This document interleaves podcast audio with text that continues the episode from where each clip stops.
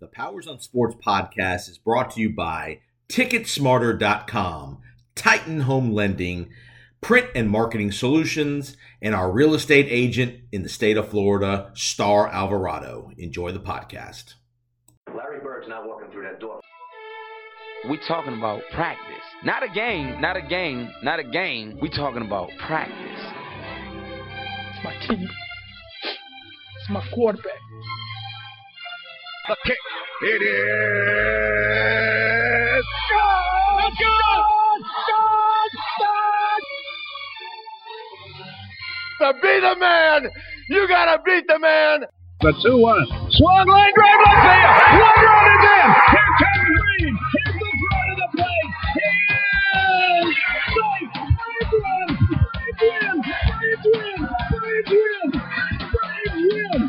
This is the Powers on Sports podcast. All right, welcome in Powers on Sports podcast. I'm your host Jason down in Tampa.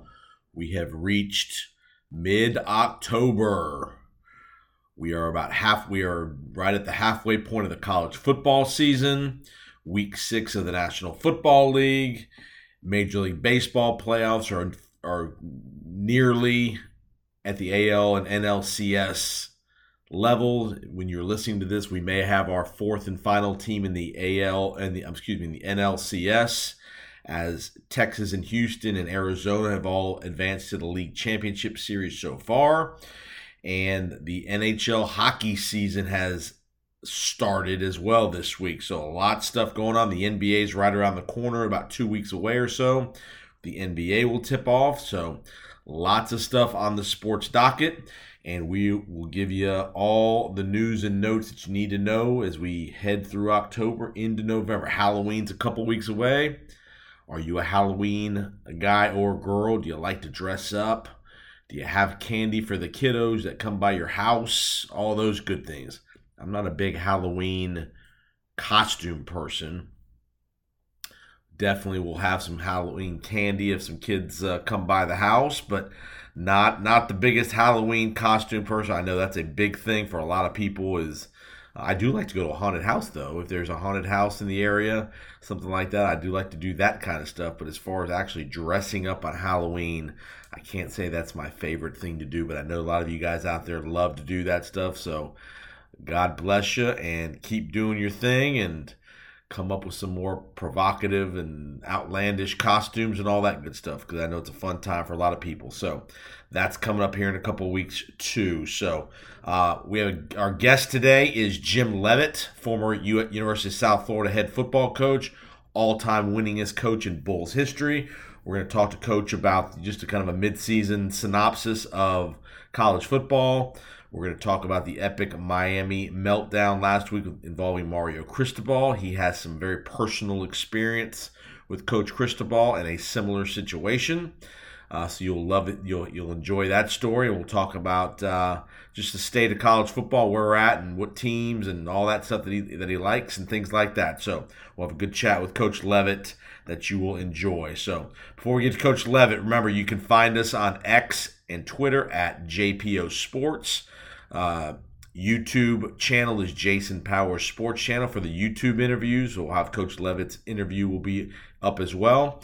I also host a couple of other podcasts, the Florida Football Insiders podcast, where we talk all things state of Florida college football, as well as the No Quarter Given podcast, uh, where we talk all things Tampa Bay Buccaneers. I also co-host a radio show, uh, typically one day a week on Wednesdays called the Press Box. So go to pressboxradio.com. Mike Grace and the guys do a great job every morning from 8 to 10 a.m. We're on about 20 stations around the southeast, so uh, the the show is growing for sure. We had a great chat on Wednesday with me and Mike with Ian Eagle, CBS Sports, voice of the Final Four, NFL. He's a big timer in the broadcasting profession. So if you want to go to Pressbox Radio and archive the Wednesday, uh, excuse me, episode, we had Ian Eagle and TJ Reeves on as well. So um, awesome! It was an awesome show, two hour show. So definitely, if you if you like Ian Eagle and want to get some insight in the broadcasting world, uh, definitely check that out. So, all right. so let's get to some topics before we get to Coach Leavitt. Let's talk about a couple of uh, uh, sports figures that are facing some health challenges. Uh, if, if, you didn't see, Barry, Barry Melrose is retired, reti- just retired from ESPN. He's he announced that he is uh, suffering from Parkinson's disease. So terrible uh, news there with with Melrose, obviously the longtime analyst. Uh, coach. He coached the Kings with Wayne Gretzky. Actually coached the Tampa Bay Lightning for a very short time, uh, numerous years ago um, when they were under new ownership and they were going through some transition. And then uh, it just didn't work out here in Tampa. He was only the coach for like 13 or 14 games, something like that. Um, and then uh, was let go. So, but Barry Melrose, obviously, if you watch hockey at all, you know he's a tremendous uh, an analyst and uh, studio host. Uh, so, shout out to Barry Melrose. Also, shout out to Mary Lou Retton. If you don't know who Mary Lou Retton is, she is a gem from my younger days 1984 olympic uh, g- uh, gold medalist with the gymnastics uh, cover cover of wheaties perfect 10 all that good stuff 16 year old mary lou Retton 1984 she was one of the first beauties of my youth that i uh, that I followed. Mary Lou is uh, in the hospital. She's got some pneumonia issues and sounds like it's pretty severe. And there's some questions about whether she's going to get through. So uh, shout out to Mary Lou Retton, Olympic gold medal. She's only 55 years old, uh, which is even more challenging to, to, to hear that. So, um, but Mary Lou Retton, prayers out to Mary Lou and Barry Melrose uh, for a speedy and long, good recovery there. So, um, Let's go to the major league. Uh, let's go to the ho- NHL hockey. Speaking of Barry Melrose, NHL hockey season kicked off on uh, Tuesday night. The Lightning kicked off. They had a triple header. Connor Bedard made his uh, debut with the Blackhawks. Um, so again, a lot of promise. The the Vegas Knights unveiled their Stanley, you know, celebrated their Stanley Cup. So a lot of uh, excitement around the NHL season. You got Bedard, you got uh, Sidney Crosby still around. You got the Lightning, you got Vegas, you got a lot of a lot of intrigue around the league. Uh, so the NHL season has kicked off in full swing. So we will uh, start that uh, run, that long run to the playoffs, which usually starts in April. Um, I am not a huge keeping up with the NHL day to day person. Uh, obviously, I'll keep up with the Lightning a little bit, but uh, as far as watching games, I don't make that appointment television to watch a whole lot of regular season hockey but I will obviously come playoff time. I'm a big playoff uh, hockey guy. Love watching the playoff stuff, but uh, NHL season it's a ton of games. Give those guys credit. They don't sit out. They don't they don't load manage. They don't do all that stuff. So full respect for the uh, guys in the NHL as their season kicks off.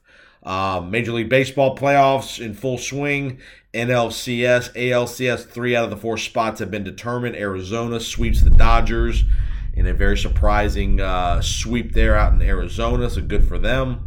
Uh, the Dodgers kind of just didn't have the pitching. Uh, you know, they first of all they didn't hit very well. I watched a couple of those games. They could not get a clutch hit when they needed it. Betts, Freeman. Not a great lineup outside of Betts and Freeman, to be honest with you. But give Arizona full credit. Up and coming, the pitching. Uh, they sweep the Dodgers for one spot. The other spot is still up in the air between the Braves and the uh, Phillies, depending on when you're listening to this podcast. Uh, when this is being recorded, Phillies up two games to one, heading to game four on Thursday night. Um, so, again, must win situation for the Braves, the next two. Um, and so Philly, Philly just keeps uh, keeps doing it. Bryce Harper's been on fire as well, so it'll be very interesting to see what happens in Game Four with Spencer Strider versus Suarez for the Phillies. Then you could have a, Wheeler and Fried matchup in Game Five potentially. So we'll see what happens in the National League. American League's all set. Battle of Texas, Bochy and the Rangers. They sweep the Baltimore Orioles three games to none. Uh, Bochy, uh, what what a, what a job he's he's done in, in Texas in year one over there. Uh, they sweep Baltimore. Bal- uh, Texas is five and zero oh in the playoffs. Remember they swept the Rays in the wild card round. Go straight to Baltimore, win win two in Baltimore, and come back and finish off the Orioles in uh, Game Three to, to get to advance to the ALCS.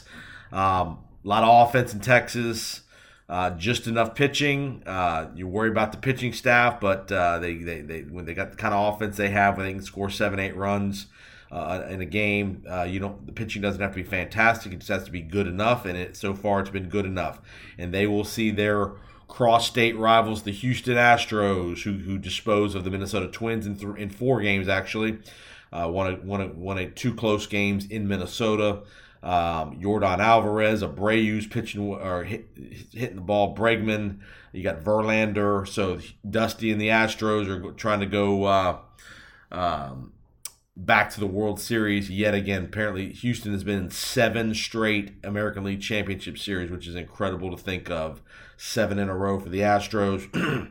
I would make the Astros a slight favorite, not much, but a slight favorite. They'll have home field. Remember, this will be best of seven in Houston for games one and two. Um, so it'll be very interesting to see how the All Texas uh, ALCS goes.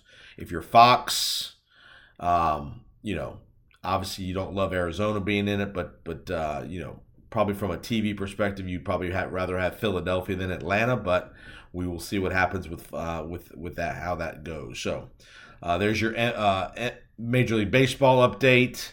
Um, still no a uh, lot of speculation of maybe what is Kevin Cash's future. Will there be any other managerial moves uh, as we move through the next couple of weeks?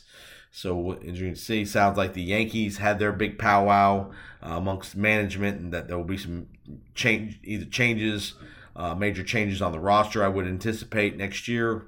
So it'll be interesting to see what the Yankees end up, uh, what direction they end up going. Will they keep Boone and Cashman? Sounds like they probably will, but you never know. Uh, what will the Mets? Uh, who will the Mets hire?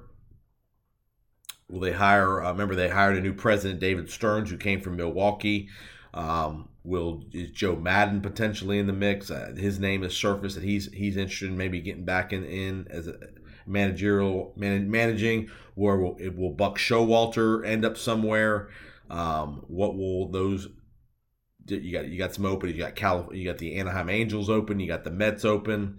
You got Cleveland still open. So what will happen with those three spots? So we will see college football from last week. What a what a game we had the, in the Red River rivalry. Oklahoma beats Texas. Scores in the last 15 seconds to win to go to stay undefeated. So a tremendous game there. A very wild back and forth flow of emotions and up and down swings of, of uh, momentum. Um, Lincoln Riley survive and advance out in USC. Uh, did not like his game management, how he handled the end of the end of regulation. He got very fortunate how he handled that. Did not center the ball for the game-winning field goal, which ended up getting blocked. Uh, very, very fortunate to, to survive overtime. And then you have the Mario Cristobal debacle uh, in Miami. Uh, up 20 to 17. All you have to do is kneel the ball out, and the game's over. You're a top 15 team in the country. You're undefeated. Um, you have two monster games coming up here in the next two weeks North at North Carolina and hosting Clemson. What are you screwing around? What are you doing screwing around with, with the game? Uh, you didn't play great. You outgained them left and right, but you turned the ball over a bunch. But you had the lead. The game was over. Kneel the freaking ball out. Um, you know, there's some there's some uh, speculation that he was trying to get one of his his running back over 100 yards because he had 99 yards and all that crap please. Such a dis- disastrous move there by Mario. Not his first time. Again, we're going to talk to Coach Leavitt. He's going to tell a couple of great stories about um, Coach Cristobal and, and, and, and what happened prior to uh, and all that, and give his coaching opinion on the whole situation. So stay tuned for that but it's a disgraceful it's a disgrace it's it's it's coaching malpractice is what it is it's it's almost almost uh you wonder why uh, you know, guys get called incompetent. You wonder why guys get ripped left and right. Social media decisions like this are why we, when you put yourself in a, in a situation like this, you you you you deserve every single bit of the uh, of the smoke that you're going to get after a decision like that. Get out of the game, move on to the next game uh, and, and do your thing. So uh, we'll have we'll have more on Mario with Coach Leavitt. Coach Leavitt will again will expound on the college football season through seven through uh, six weeks so far and all that stuff. Um, NFL again we're we're at about the you know thir- oh, about the third a third poll of the season. Several teams having byes. You got the Cowboys getting crushed by the 49ers last week. What what does that mean for the Cowboys? I cl- it clearly means the 49ers and the Eagles are probably the two best teams in football uh, right now. Uh, will be a tremendous battle in the NFC. Are the Cowboys legit? Is Dak Prescott? Is this guy just a good quarterback and can never be great? We will see.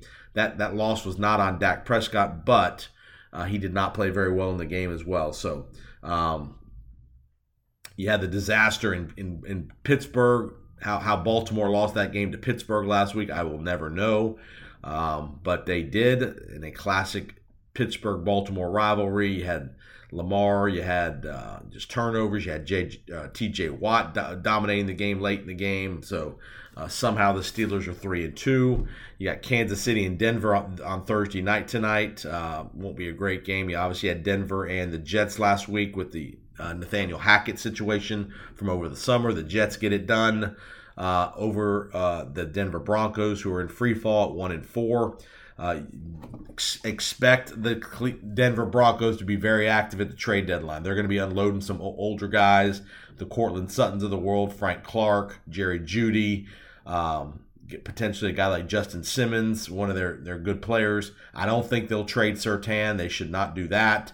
But there'll be a, there'll be some moves coming out of Denver as far as accumulating some draft capital. Because remember, they got pillaged in the Russell Wilson trade as far as draft capital and such. So, um, I think you'll see Sean Payton uh, unload some salary, unload some veterans. They're not going to be winning this year, but we will see what uh, happens further uh, along in Denver. A couple big matchups this week. You got probably one of the bigger matchups you're going to have is Tampa and, and Detroit. S- Sunday afternoon down here in Raymond James, four o'clock. We're going to see if the Bucks are for real. We, we think the, the Lions are for real. Bucks coming off a bye week.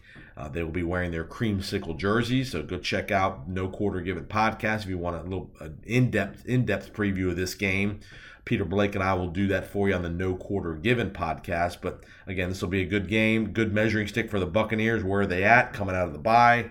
You have the um, you have the, the, the Bill Belichick, Josh McDaniels reunion out in Las Vegas. First time I think they've played uh, each other. I don't, I don't, think they played last year since McDaniels became the, the, head coach again. You got an interesting game, Seattle and Cincinnati. You have uh, the free fall of the Vikings. Remember, uh, Justin Jefferson out at least a month, probably going to be longer than that. Will the Vikings potentially trade Kirk Cousins? I've told you on this podcast for five weeks now, the Vikings ought to trade Kirk Cousins and the Jets ought to be front and, front and center in that. Uh, another team to be aware of that potentially could trade if things don't keep going getting better is the Atlanta Falcons. They need a quarterback. They got a pretty decent team. Could, wouldn't be shocked if the Falcons traded for Kirk Cousins. Remember, Cousins in the last year of his contract. All indications are Minnesota's not going to re-sign him. You're already one in four. No Justin Jefferson. Why wouldn't you trade him if you're the Minnesota Vikings? Um, get some get some draft capital. You could probably get a second round draft pick for him uh, and eat some of the salary. But why wouldn't you trade Kirk Cousins if you have the opportunity? Um, let's see here. You got the Deshaun Watson saga going on. What's going on with Watson and his shoulder? They got the 49ers coming to town. Be interesting to see what happens there. And you obviously have Anthony Richardson and company. He's going to be out probably six to eight weeks with a shoulder problem. Gardner Minshew in the lineup going to Jacksonville uh, to play the Jags as well. So there's some storylines for you in the NFL. And before last thing before we get to coaches, Coach Leavitt, we're gonna I'm gonna give you my three picks for the weekend. Three picks that I like versus the number. Let's go in the NFL. I like Tampa Bay plus three and a half at home. I think three and a half is too much. I, even if the Bucks don't win the game, I think this game goes down to the wire. I like the three and a half. So give me Tampa plus the three and a half. College football. I like Kentucky at home minus two and a half or three points against Missouri. Kentucky got thoroughly beaten last week by Georgia. Missouri is, uh, got beat by LSU last week uh, in a wild shootout in Lexington this week. I think Kentucky with the defense with Stoops, uh, the rebound effect here after Georgia. I like Kentucky minus two and a half or three against uh, Missouri is would be my second pick, and my third pick is going to be I'm going to take um, I'm going to take South Carolina minus two against the Gators. The game's in Columbia. Um, The Gators are still kind of in, in, in that seek and seek and figure it out stage. Oh, the one thing I forgot to mention, kind of the, the game of the week in college football is going to be out in the Pac-12. Oregon, Washington showdown in Seattle. You got undefeated Oregon, undefeated Washington. Those two schools cannot stand each other. It is kind of a very undervalued rivalry out, out west for sure and nationally. But you got Penix against Bo Nix, two undefeated teams, high flying offenses. Which team can play enough defense? I'm gonna take I'm gonna take Washington to win the game there. I think Washington's gonna figure out a way to win the game there. Um, they will not be part of the, the best picks, even though it's only a three point game. So if I think they're to win, you might as well take them. But uh, you know what? I'm to take Washington. Give me Washington minus the three uh, for your for your picks this week. I do think Washington's to win the game. Um, I will take Washington minus the three, Bucks plus three and a half, Kentucky minus two and a half, and I'll give you a bonus pick. I'll take South Carolina minus the two against Florida this week. So there are your picks if you are out going to games, whether it's a college game, pro game, if you're in a Major League Baseball market, hockey market, and you're looking for tickets, ticketsmarter.com is the place to go on the secondary market to buy your tickets. Ticketsmarter.com, you can go to the website, they have a mobile app you can use. Again, if you're looking for tickets, I don't care what event it is, sporting event, concerts, ticketsmarter.com is the place to go. You can use the code POWERS10 you can get $10 off of a purchase of $100 or more with, with the code POWERS10, or you can use the code POWERS20 if you end up spending more than $300 on tickets for an event, uh, sport, again, whether it's Major League Baseball, whether it's NL, ALCSs, hockey, college, huge college football games, anywhere in the country, NFL, you can use the codes as many times as you want during the football season as well.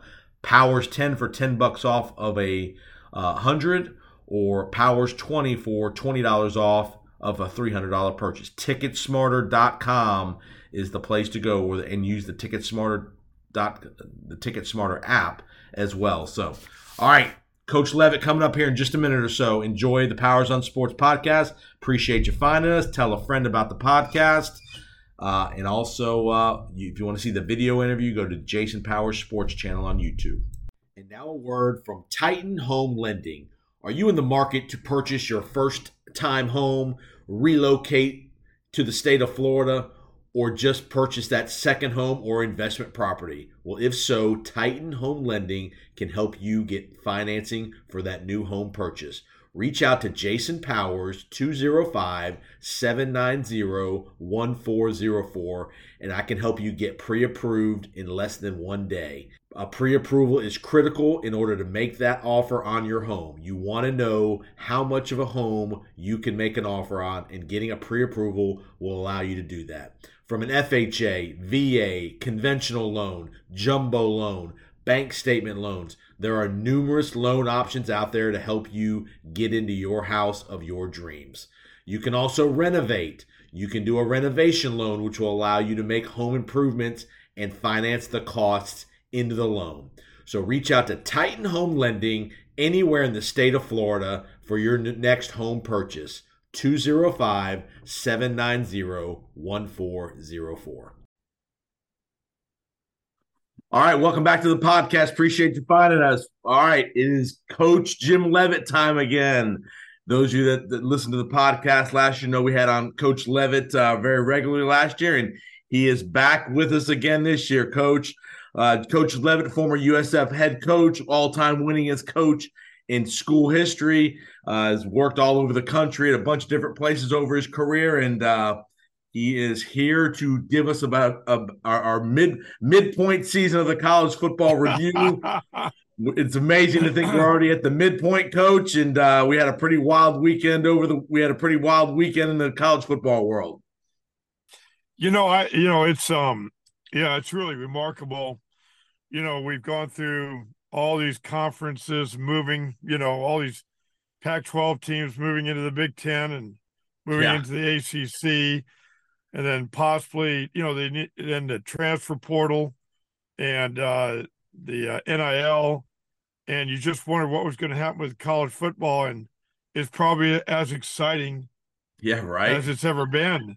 And I think probably because all the quarterbacks, there's so many great quarterbacks out there. And you know, you you know, sometimes you have about four teams you think can be the last four teams. I mean, there's legit probably 12 teams that that um could make a run at it. I mean, Louisville, you know, ends up beating Notre Dame, and you know, how can Notre Dame go through the Ohio State and then they, you know, I mean, what what they've had to do uh in the last number of games, and Right. I mean, we could just go all over the place. There's just so many things happening, and then then then Mario Cristobal doesn't take a knee in the hmm. Miami game. We're gonna I mean, save that. We're, we're gonna get to that. Jeez. Well, I'll let you lead into anything you want to go, where you want to go. But yeah. good being back with you. Yeah, coach. Let's talk. Let's start with the overall sense of the non. It doesn't seem to me there, there's there's a dominant team this year, like you mentioned. There's probably ten to twelve teams that you can make a legit argument that could win it. Whereas in previous years, it was three or four, probably at best. Uh, it- uh, what do you get the sense of what that's from? It's to me, it sounds like maybe some trans transfer portal stuff. There's more good quarterback play. Just talk to me about the non. I think it's good for the sport that there's more teams that are in it. What do you, What are your thoughts on that? yeah, there are a lot, lot of games. You know, when you're when you're watching football on Saturday, it's you know, I'm I'm constantly moving from one game to another. Uh, you know, of course, I never was in this position because I was always coaching, but um, I think it. I think it's. Uh, I mean, I don't think there's ever been a time there've been more people watching college football than now.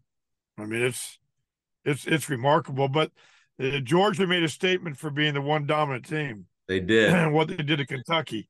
I mean, because Kentucky wins, you know, beats Florida, and then, I mean, Georgia just decided to rise up. You know, all the talk was, oh God, what's going to happen to Georgia? We're not beating people like we used to. They're kind of in a funk. You don't see the passion. You know, all the Georgia fans were going crazy, and then I think Georgia just decided to be Georgia, and uh, they just put it on. A very good Kentucky team.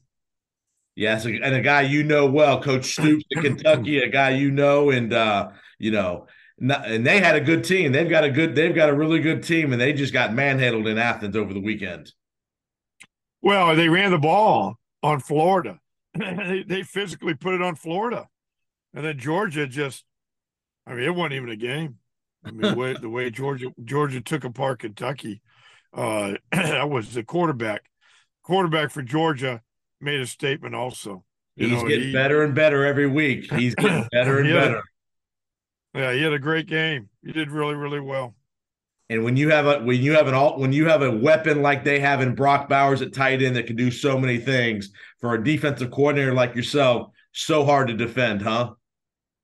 Well, you know, it's hard to. You're, you're right because they have so many weapons. They have so many ways they can move the ball, and you know, when you look across the country, it's it's you know, it's a lot lot tougher on defense coordinators, I think, in college than in the NFL. Yeah. I mean, the NFL, uh, you know, you don't. I mean, I was in the NFL for four years, uh, and we had one of the top defenses in the NFL, top three all four years. Uh, and but you know, you see a lot of the same things. You know, you're not going to see the option game. You know, you're you're starting to see a little bit of quarterbacks running a little bit more. You know, like even you know Baker Mayfield with the Bucks is getting out there and he'll run Right. it, and a couple other guys will run it, but they don't have the option game. You know, like you and and mixed in with everything else. It's just it's a different game. It's tough. It's tough to slow down these offenses. I Want to talk about another guy that I know you know that's had a resurgent year and probably was the game of the weekend. The Red River rivalry, that Oklahoma Texas game was unbelievable. What a finish! Oklahoma scores in the last 20 seconds, and your guy Brett Brett uh, Brett Venables, uh, huge win at Oklahoma for him in a, in a great game, and now they're right there in the mix. They're another team that nobody Right. would be in it, and all of a sudden now they're six and zero. And uh, your thought on the on, on Coach Venables and the, the turnaround he's had at Oklahoma. Well, at the beginning of the year, I, I told everybody better watch out for Oklahoma, and I'm not just saying it because now they're you know in fifth in the country undefeated, but I saw what was happening in the recruiting, and Brent was really, really um, bringing in some great players, and uh, besides that, he's he's Brent is just very relentless. He he's been at Oklahoma when they won a national championship. He's been at Clemson, winning a national championship, and he knows what it takes and he's very relentless as a coach in a lot of ways and he cares a great deal for the players he's very trusting and you know so there's a lot of things there that uh and Oklahoma. You know, the standard is very high. Uh, but what a great game!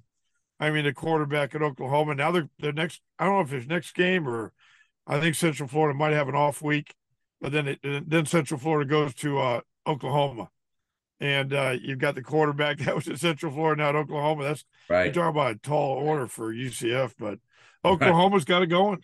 They're playing some defense. You know, uh, you know they didn't play as good as defense last year. They are now, and Brent's you know got very involved in the defense. I imagine more than ever, and uh, well, they got a chance to you know they got a chance to do some great things.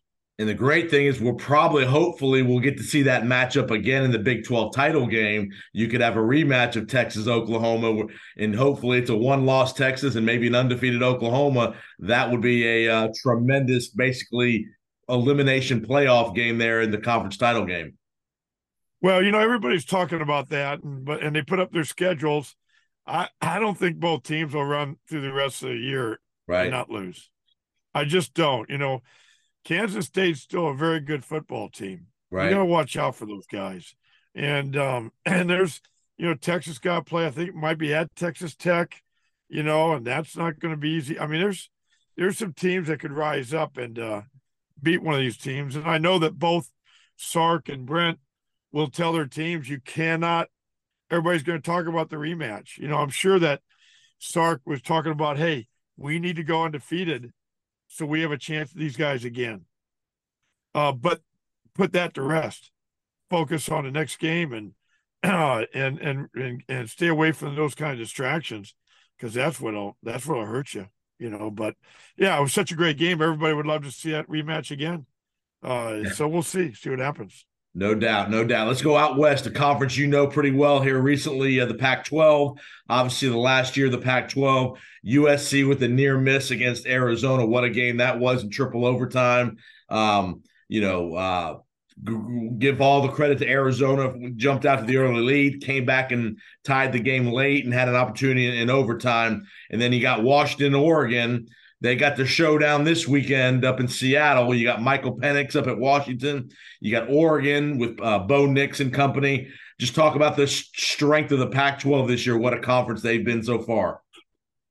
Well, you know, even Colorado, you, you had eight teams that were in the top 20, 25, uh, you know, and everybody was saying the Pac 12 didn't play anybody uh, early. But you what a great conference. And the two teams that are without a home, Oregon State and Washington State, are, Right. and Washington State gets beat by UCLA, but UCLA is a very good football team. Right. And uh, if if they don't lose that game, you're looking at, you know, two top 15 teams that are don't have a home. I mean, it's unbelievable. Uh, you know, it's just it's crazy. It was a great conference. I coached in that conference for four years, loved it. I, I absolutely enjoyed going to all the different venues that we went to, and uh, I had a lot of fun in that conference. And of course, we won the. Uh, you know, we we played Washington championship game when I was at Colorado. We won ten that year, and then uh, at Oregon the last year I was there, we won nine, and um, you know, just just uh, I don't know, Oregon, Bo Nix. I just think Oregon's the team to beat. I think they're that good. I think they're the, the best team in the league, and I think their head coach has done a great job. Uh, you know, and uh, it's just just um, you know, I don't know. There's a lot of good football teams, and they're all playing each other now. And uh, USC's got a tough tough schedule ahead. I mean, they really do, and they're you know they're not playing good enough defense. You know, everybody knows that right now, and you know they've got if if they don't get that defense going, there's somebody's going to beat them and you- knock them out. And when you look at USC's defense, obviously we know USC's got players. Is it schematics? Is it effort? What do you what are you seeing out of that defense that's really making them where they labor virtually every week against a decent opponent? well, you know, I haven't I haven't watched them enough to give a you know I know their defense coordinator very well, and we met together uh, when he was a defense coordinator at Washington State. Uh, I was at Colorado. We and we got over 600 yards on on that defense, and the way we did it was just ran the ball. We ran the ball on them, and they slant so much. Uh, they don't step with their linemen. They step with their linemen. They just slant all the way. Where I always used to step and try to stay stout so I can come back on down blocks. What happens is, you know, sometimes you catch those guys and they're, and they're when they're slanting, and you can move them right out of gaps. and uh, but they've had a lot of success too, in at different times. But um, you know, I think people have probably just, you know, they might not be as strong on that defensive side. I don't know. Right. Uh, people probably, you know, he's been in that Pac-12 for a while. People can kind of get an idea of what you do and, you know, kind of scheme scheme up some things. You know, it's just like when I was in Colorado. Then I went to Oregon. He's going to Washington State, USC. Uh, you know, you're still in the Pac-12. Uh, people know what you're doing, and it happened to me too when I went to Oregon. I, you know, people knew kind of what I was going to do because I was doing the same things I did at Colorado you know, and and you had to change up some things. So, you know, I'm not sure, but they got they got to they got to play better. How hard is it if you're not having success? Maybe the first half of the year. How hard is it to kind of go 180 degrees in a different direction to try to make some schematic changes? Uh, obviously, the personnel is the personnel who you have. How how hard is it mid-season to kind of change course and and throw in three or four new wrinkles on the on a defensive scheme? Oh, I think it's very difficult because, like you said, you've got the same personnel and you're developing your scheme around the people that you have. How strong are you at corner? How strong are your safeties? How good is your defensive line? You know, um, there's a lot of there's a lot of variables that uh, you know that you've spent all summer and all spring on uh, as you go into the season. Uh, I know sometimes you get injuries, so you have to kind of maybe run some more zone as opposed to man uh, you might not be able to load up the box as much. You might have to, you know, try to be as unpredictable as you can uh, with trying to predict what they do by formation. Right. You know, because you know a lot of times your defensive calls are going to be by by the personnel they have on the field and the down distance, uh, where you're at on the field, and uh, in the formations that they're going to give you. I mean, all those things are important, and to change all that up and to do some different things, uh, you got to try you got to try lean on one thing or another more than what you maybe did uh, because you can't just sit there and t- continue to take it, you know. So, but it's hard. It's very difficult. Give the fans an idea of the difference that that it from a play calling and calling defensive perspective of the width of the hash marks in college versus the width of the hash marks in the NFL. Much smaller hash marks as far as width in the NFL. It's much more centered where college you have very wide hash marks, left hash, right hash. Talk to the fans about how that affects how you call defense in different calls. Well, you just have so much of a wider field, you know, in, in college. I don't like it.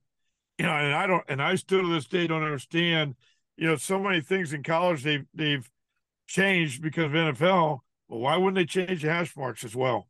Right. I, I do not understand why the hash marks. I don't know if it's money or what. You know, the paint hash marks.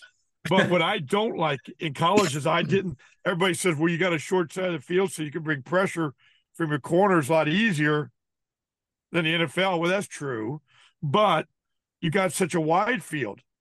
And if you then the quarterbacks today in the college, they can they can they can make those throws. Right. And to me, I don't I didn't like it. I thought it was a disadvantage. Uh, but I'd come out of NFL, went back to college and for a number of years and so I was used to the hash marks being closer and and you know calling calling defenses that way. Uh, so I didn't like it, but you have that wide field, you have a lot more room. Now people can also put a lot of people into the boundary and you've got to make a decision. Do I, you know, if you have three receivers into the boundary, that's what makes it kind of a challenge because now what do you do? Do you you you you be, bring everybody into the boundary, and now all of a sudden they have one re- wide receiver to the field, and they've got you know if he's that great a receiver, you know what do you do? Do you just lock it lock it on lock somebody right. on him, or do you put right. two people out there, which makes you a little thinner into the boundary? And people that put a lot of a lot of you know load load the boundary can cause you problems, you know, with the run game and the pass game. All right, let's get to the state of Florida. Got we got a lot, of, three or four good storylines in the state of Florida over the weekend. Uh, let's before we get to Mario, which we'll save that for the end. Let's go to Florida State first. They just keep ho humming along. They're not playing great, in my opinion. They're playing good enough. Do you, what do you see out of Florida State? They're, they're again, they're winning games, but they're not they're not convincing. It doesn't seem like um, after that LSU game. Give me your thoughts on Florida State through six weeks. Well, I I don't know if I agree totally with you. I think they um they had a really good game, you know, good win last week. Okay. They got so many weapons. They're playing pretty solid defense. The quarterback, you know, handles the ball well. You don't see a lot of you don't see him making a lot of mistakes. Uh, I think Florida State is playing really good football, Okay. and I think they're clearly the best team in Florida by far. Uh, and they've got a lot of momentum. They got confidence. They've they've done a great job. I I'm impressed. You know, I I've watched them. You know, of course, I'm, I'm always going around different games. I've watched them, probably not as much as I need to, uh, but I've watched them enough to see their skill, uh, to see their quarterback, you know, just handle the ball well and right. playing good enough defense, you know, to make it all go. And their schedule's not all that, you know, all that tough. Uh, LSU uh, has shown that they don't have as good of a defense as I thought they would early in the year. Right. their offense is is so explosive, um, and um, Clemson. Obviously, Clemson's down a little bit. It seems like. yeah, they are. They're not the same Clemson team they've had before, but look who they've lost. They've lost Brent Venables. Right. They've lost right. some really good coordinators, you know, and I don't know if they're recruiting at the high level they, they were. And um, when you lose, uh, uh, you know, the job that Brent Venables did at Clemson was extraordinary, you know, and, um, you know, you lose somebody like that, that's hard. You know, how, how do you replace that, that guy? You know, so, um, but I think Florida State, you know, they've got a few games that they'll, you know, they got to continue to play well, certainly, but man, they've got a chance to, Oh yeah, they're they're in the you know, driver's to, seat to run the table. They really are, you know. So I, I think they've done well. I, you know, I know they had what was it, Boston College? They, they Right. probably should could have lost that game, and that's the one people probably point to. Because Boston College, I thought I watched, uh, you know, enough of that game to see Boston College came to play, and they played tough. They're physical, and um, you know, did a great job uh, against Florida State. So you know, sometimes it's the matchups and what offenses and defenses, uh, you know, the problems Uh-huh. they give you. Yeah. Uh, and it might even be a team that doesn't win as many games. But Florida State's impressive. I I, I think they're clearly the better team uh, uh, in the state of Florida. What do you, what do you see out of uh, UCF and Florida? Both kind of you know both are kind of in transition years. UCF new to the Big Twelve, year two for Billy Napier, still trying to get his guys and his all his things in place in Gainesville. What do you see out of uh, the Gators and the Knights? Well, Florida is just, um, man, Kentucky just put it on them. They physically beat the heck out of them, and so did Utah. You know, and and I think Florida has got to get the running game. They got to get that the ball to. The, they got two, one great running back. They got two really good running backs, and somehow they got to find a way to uh, take take as much pressure off the quarterback as they can. You know, he's he's okay, but he's not. Uh, I don't know if he's gonna, ever going to take him to the promised land, like uh, you know, like Urban Meyer had Tebow. right, You know, it's a different deal right, and um, they've got to, uh, they they've got to get the get the ball in those running backs' hands, I think, and and then they're not playing as good a defense as you would expect. I, you know, I've been, I haven't been impressed with Florida, and I know that I know I, I'm around a lot of Gators, and uh, none of them are none of them are happy, you know, and and the standard is the standard at Florida, and Napier came in, and uh, you know he's he's got work to do, and he's got to do it in a hurry. He doesn't have a lot. He doesn't have a lot of time, you know. So we'll have to see how Florida does the rest of the year. But man, they could lose. They could lose two or three more games. oh yeah, I could see that, and that ain't gonna that ain't gonna be good for them. They got their schedule's tough. You know what they got ahead. Central Florida. I made this point uh, comparing South Florida and Central Florida. You know, I, I thought, of course, South Florida just got whooped bad by UAB, and I that surprised me. It really did. I thought they would. I thought they would beat them. I Right. thought you know, UAB. I know had a tough schedule early, but they one and four. But UAB's got a real tough schedule the rest of the way out. I don't. I don't see UAB winning that many games. And um, um, you know, South Florida had a little bit of momentum. Navy's not very good this year. Of course, they Navy fires Ken, Coach Ken, and what Right. a mistake that was. I thought. I mean, right, what a great job he had done. And AD sometimes want their own guy. And uh, I mean, I I don't. I watched Navy. I watched that South Florida Navy game. I didn't think Navy was all that good. And Rice lost their quarterback. My point is this: South Florida could have had could have a better overall record than Central Florida, but they're making thirty million dollars less. right, you know, I mean, you you talk about how important and how big of a deal was to get into the Big Twelve, And hats off to the administration of Central Florida and to their staff and what they've done. Right. I mean, here we were, you know, when I, you know, not to, I'm not saying I was all this or that because I wasn't, and I, I know that. Uh, but we were 4 0 against Central Florida. right. There is no reason for Central Florida to move by South Florida and get into the Big 12 over South Florida. We drew 53,000 my last year uh, at South Florida. The year before, 51,000. You know, the Bucks weren't as strong then. They drew 38,000. How do you go from that position and then Central Florida get into the Big 12 and not South Florida? It's obvious there's some real mistakes made. And, and it's sad because, like I said, it's at least a $30 million a year difference when you look at not only the television money, but everything that goes along with it. Right. You know, your advertising, your, I mean, you could go on and on about it. And then, but, but I also said Central Florida has never been in a, uh, the old days BCS conference or uh, in a conference like this. Mhm. They never have. the you know, jump, so the when they- transition from where from where they were to where they're going, just on the field with personnel and recruiting budgets and all the different things that go into running a program are enormous. Correct? Oh, it is. And of course, we were in the Big East, and you know, we were playing Pittsburgh and playing Louisville and, and playing uh, Rutgers, Syracuse, Yeah. uh, West Virginia. You know, we had to go through that fairly early in our career right. at South right. Florida, and it, and it wasn't easy making those trips. You know, up and even UConn was very strong then.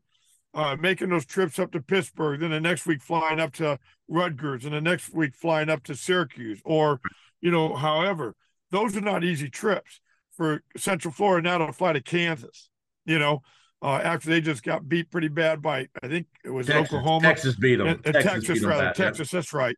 That's right because they still got Oklahoma to play. Um, and then um, you know, and then Baylor comes into their home and comes back like that, which was crazy. I don't. In ten minutes to go, uh, you're up by 28. I don't know why you're not running four minute offense right there. Right. Uh, because these offensive coaches all want, you know, they oh well, you know, we want the numbers and all this stuff, and instead of winning the game, they had the game won if they would have just used the clock. I mean, I saw the clock with 20 seconds sometimes going snapping the ball, and I'm sitting there going, right. why? right. It just made I always got irritated by that. Uh, but the um, you know, we talked about Florida, Central Florida now, you know, and I know all the Central Florida people were really mad at me because, you know, on the radio show that I do, they they um you know they buried me because uh, you know a little a few guys did because I was saying how South Florida could have a better record than Central Florida because of the schedule, all about the schedule, and it's true. I mean, you look at who UCF now. Their next game is oh, at Oklahoma. You know, They're not and- winning that game. They're not winning that game. Not not when they're going against Gabriel, who, No. who came from Central Florida to Oklahoma. Right. You know, and uh, so now now Central Florida, you know, yes, they're in the Big Twelve, which is a great deal for them. Uh, you, you know, I mean, what a what a neat deal. But you better realize that it is different, and I and their head coach knows it. Their head coach is shoot. He, look what he's done. He got a great resume yes. and he's he's been in the SEC and he, he knows what it takes. Uh, and he knows that, you know, he doesn't have a quarterback right now. The quarterback got hurt, tried to come in the last game, and that was tough. But uh, Central Florida's got work cut out for him, and it may be a long haul before they they get to a position where they can, you know, really win. And and that's why I thought it was so exciting. The first year when we were at South Florida, we went into the Big East. In fact, the year, you know, we went independent conference USA Big East three years, right? And it was fast. And I knew we probably weren't going to be ready for the Big East. And what I did was a year before, I redshirted five of the best players I had. And I figured the last year in Conference USA is not going to be near as important as the first year in the Big East. So we had that uh, one season that we kind of didn't do as well. But the first year in the Big East, we went to a bowl game. And I thought that was a big deal. Yes. And you know, we went to five we went to five bowl games in a row in the Big East in a in a in a in a BCS conference. You know, that's that's what I thought was pretty pretty neat. Um now Central Florida is going to try to get to bowl game. They've got three wins. Ain't going to be easy. You know, they should be able to get three more, but I don't know. It's Right. going to be a, a real challenge for them. So, you know, it's uh it's very interesting to watch. you know, from my vantage point now, and Sure. not coaching right now, uh, you know, it's um, it's easy to you know sit back and say this and that, but I know how hard it is for those guys. It's it's it's a real challenge. All right, let's get to the last big topic we've got to get to. Let's get to the elephant in the room here. 23 20, late in the game. You're Miami. You've not played well against Georgia Tech, a team you should, you're a three touchdown favorite. You're undefeated. You haven't played well, but you're, you're, you've got the lead. The game is over. How in the world does somebody on that coaching staff, and, and number one's Mario, you ha- he's number one on the food chain. How does how does he allow the offensive coordinator or anybody to run a play there and not kneel down? No, I don't know. I mean, I, I've been in coaching 42 years. And the fact that not only did in that game, but it, it's the second time he's done that. Right. You know, I was at Oregon when he was the head football coach, and I was the defense coordinator at Oregon. And we were playing Stanford. And there was no reason whatsoever to run the ball. And he hands it off to a true freshman. And they fumble. They get the ball around midfield. So they only needed about 20 yards to get a field goal to go to overtime. Well, they got it. They got momentum. I mean, our the defensive players. It's it's my fault for not you know making sure the defensive players aren't ready to go back out. But the game was over. Game's over. All you got to do is you, you, all you had to do is have Justin Herbert run around the backfield. You know, uh, get in a shotgun even if you want, and let him run around the backfield, take a knee, and the, probably would have been six or seven or eight seconds left in the game, punt it, and now they've got to go, you know, 80 yards. And they had one timeout with like six seconds left. well, you know, the odds are you're going to probably win that one. Well, no, he, he hands the ball off, and and I I didn't fault the running back, great running back, but he fumbles. They get the ball, goes downfield, and you know, I even talked to Mario about that when I left. And I end up leaving because, you know, I, I, know that I was on my way over to Florida State. Uh, and, and I told, you know, we talked about, I said, shoot, how can you not do that? And then here he gets to Miami, his alma mater. They had 23, something like 23 first downs compared to 12, 400 something yards total offense compared to 200 and something, but they still have a chance to win the game. Coach, it's math, coach. He, they can't lose. It's a math equation. There aren't yeah, there, are 30 seconds cannot, left in the game. You can't lose. Yeah. Yeah. Take a take a knee. Why he didn't do that is beyond beyond I mean I how, how does the offensive right how now? does the offensive coordinator not know? I mean, how does the offensive coordinator not call a just a victory play? How does the quarterback not just yes. say, hell with all of you? Yes, Neil I'm catch the snap and kneel down. Yes, I'm take I'm taking a knee, and if you want to bury me, because your quarterback is a fifth year guy who's yes. done a great job, uh, and and just heck, you know he he knows more than the coaches in that situation. But this is what's amazing to me: how, as a head coach, do you face your team after the game in the locker room? Correct. What I mean, these guys fight their ass off in the winter, in the spring. They they work so hard to deliver. And I don't know if I could, as a head coach, I don't know how I could. Listen, I had a hard time when we were, we lost some close games, like up at Rutgers one time, up at UConn. There was about three or four games that I knew absolutely we didn't do a good enough job coaching. And I had to face the team after the game knowing that, and it it killed me. I I can't tell you because if you you, you love your players, yeah, I mean you really do. They give you everything, and to face your team like that is so hard. Now you have a situation where, I mean, there is it's they don't clear. trust them. They don't trust them. You take take a knee, game over, and move on, and you don't do it is no. Well, you asked me the question right at the beginning. How do you? I don't understand it. I never will. I don't. I don't get it. And um, and, and you know, and, and, and then and then this is what really kills me. They have a good defense coordinator. Here's my safeties coach at FAU. We were tenth in the nation in defense, right? With a very poor offense down that. We ended up going to a bowl game, and but it was a remarkable. We gave up twelve point three points a game. and Lance Guidry is a good football coach, you don't put him in that position. I mean, the momentum, they get the fumble. All of a sudden, your defense has to run out there when you you your defensive players shouldn't, but you know they're celebrating the win already. They're Right. already going high five on the sidelines. Right. They're not thinking they're ever going to have to come back on the field when they know a hundred out of a hundred times you're going to take a knee.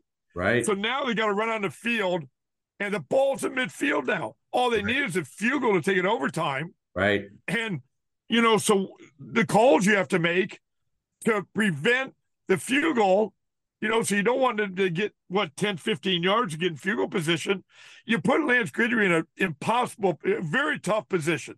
Now, Lance won't, he won't make any excuses. He'll say, yeah, we should have done better. And that's the way you should be. You got to find a way to go out there and, and, and, you know, stop that when, when it just an absolute ridiculous mistake was made.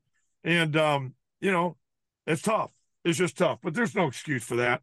You know, How, and, and you know, hope, hope, give me a sense. Give me a sense on the headsets. How, I mean, I don't. I, you- I'm sure the offensive staff are on one set of set of lines, and the defense. How is somebody on the offensive staff not screaming in the microphone on the headsets? Coach, what are we doing? Kneel the ball. I mean, give us a, a sense of how that communication happens during the game. how do you know they, how do you know they didn't?